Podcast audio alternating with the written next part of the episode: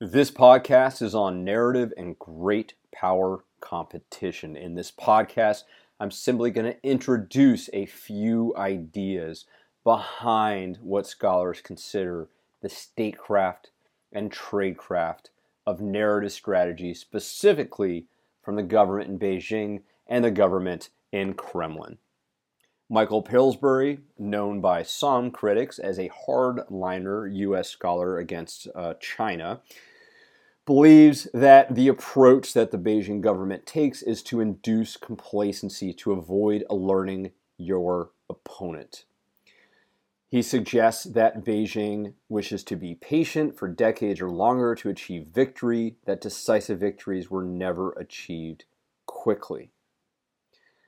He suggests that Beijing looks to manipulate their opponent's advisors, and I'm quoting from Michael Bur- uh, Pillsbury here. Chinese strategy emphasizes turning the opponent's house in on itself by winning over influential advisors surrounding the opponent's leadership apparatus.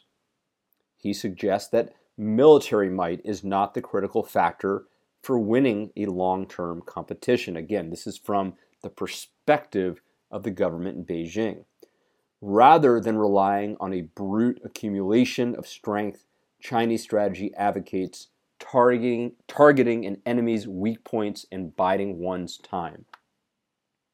And he finally suggests never lose sight of qi, something that we'll talk about in a couple lessons. That is the indirect, the unseen, the patient, subversive, and influence strategies that deceiving others into doing your bidding for you and waiting for the point of maximum opportunity to strike. This, he suggests, is a form of qi.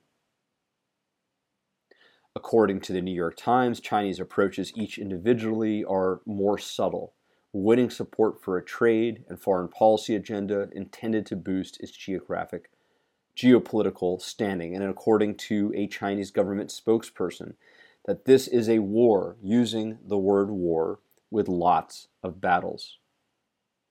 Chinese influence and strategy approaches throughout the world follow certain narratives modernization, trade, and prosperity for all. Claiming a non zero sum game, a win win. But perhaps, according to some scholars and critics of the government in Beijing, what they say their quote unquote weaponized narratives are incongruent with their actions. Critics suggest that they are a totalitarian, profit driven capitalist regime with predatory loans to desperate governments, with a, f- a view towards a future supposed sea and land highway systems that will unlikely truly be free. According to some, the president of China, its leaders in general, uses Western foundational narratives, that is, respect for sovereignty and anti racism, to attempt to influence or pre influence people. So that way, people criticize China, they can say, oh, you're doing it out of racism or you're not respecting our sovereignty. That is critics internationally. Chinese influence and uh, narrative approaches seem to differ or be specific to each region, country, and province. In Australia, for example, there are a number of recent scholarly articles that claim that they could become victim to a slow burn, thousand prick approach to try to influence Australian politics. In its totality, there perhaps could be signs of potential strategic effects eventually, and each tactic is a differing level or differing shade of gray of subtlety, risk, deniability, indirectness, and insensibility. That at one time in Australia there were Confucius institutes, which we'll discuss, that some academics claimed center, censored criticism of Beijing. That there were one time quiet, direct, and indirect donations to actual political campaigns that there have been tracking and warning systems of Chinese nationals in Australia, as well as Chinese study abroad students, to toe the Beijing line. And China offers a number of free news outlets in the Chinese language that parrot state media biases, specifically on those Chinese Australians that perhaps may struggle a little bit with reading English. Now I want to move to the Kremlin and active measures, and you will see over the year some similarities, especially as the Kremlin has wor- has learned a lot from Eastern approaches and specifically Chinese approaches to warfare.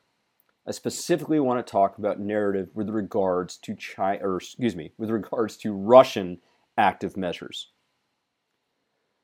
The mindset of active measures includes that the best defense against subversion is offensive subversive strategies against adversaries, competitors, and even allies. Governments of Russia have often sought geographic buffer to stave off influence or invasion. From the Mongol invasions to Napoleon to Hitler, Russian governments often appear to value survival as a moral and national imperative in and of itself, the goal of survival justifying an array of ways and means. Also, to survive, the Kremlin appears often to favor order over other priorities. A strong FSB, stronger than their SVR, which we'll discuss if there's time in plenary, and keeping citizens confused or reminded of the chaos of the world outside Russian borders in order to make them want a strongman savior appears to be a road towards this order. Although Russia disinformation is played up in the media, the vast majority of influence in narrative warfare, that is the time, the money, the personnel, and the effort that the Kremlin take is offline in person. Some analysts suggest that online disinformation may, at times, perhaps be a purposeful distraction, essentially subterfuge. Make us focus on online disinformation why offline, in person influence uh, and narrative warfare is occurring.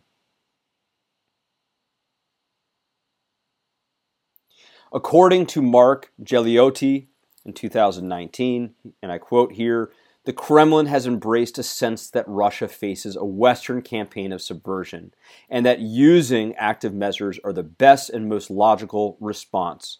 Active measures make use of Russian strength to exploit perceived Western weaknesses, from its divisions to its commitment to free speech and open politics. He warns, though, of course, this does not mean that every Russian individual or institution is necessarily involved in active measures. Most are not. And furthermore, most of the initiatives generated should not be considered active measures as they are often overt and well within the usual norms of political activity. However, the crowning irony, according to Mark, is that it has become very easy for foreigners to see the Kremlin's hand behind every reversal, every trip, every Russian initiative. This has an undeniably baleful impact on international relations, but at the same time, likely suits Putin well, crediting him with more influence and impact in the world than he and his Russia truly deserve. Perhaps this is the greatest active measures of all.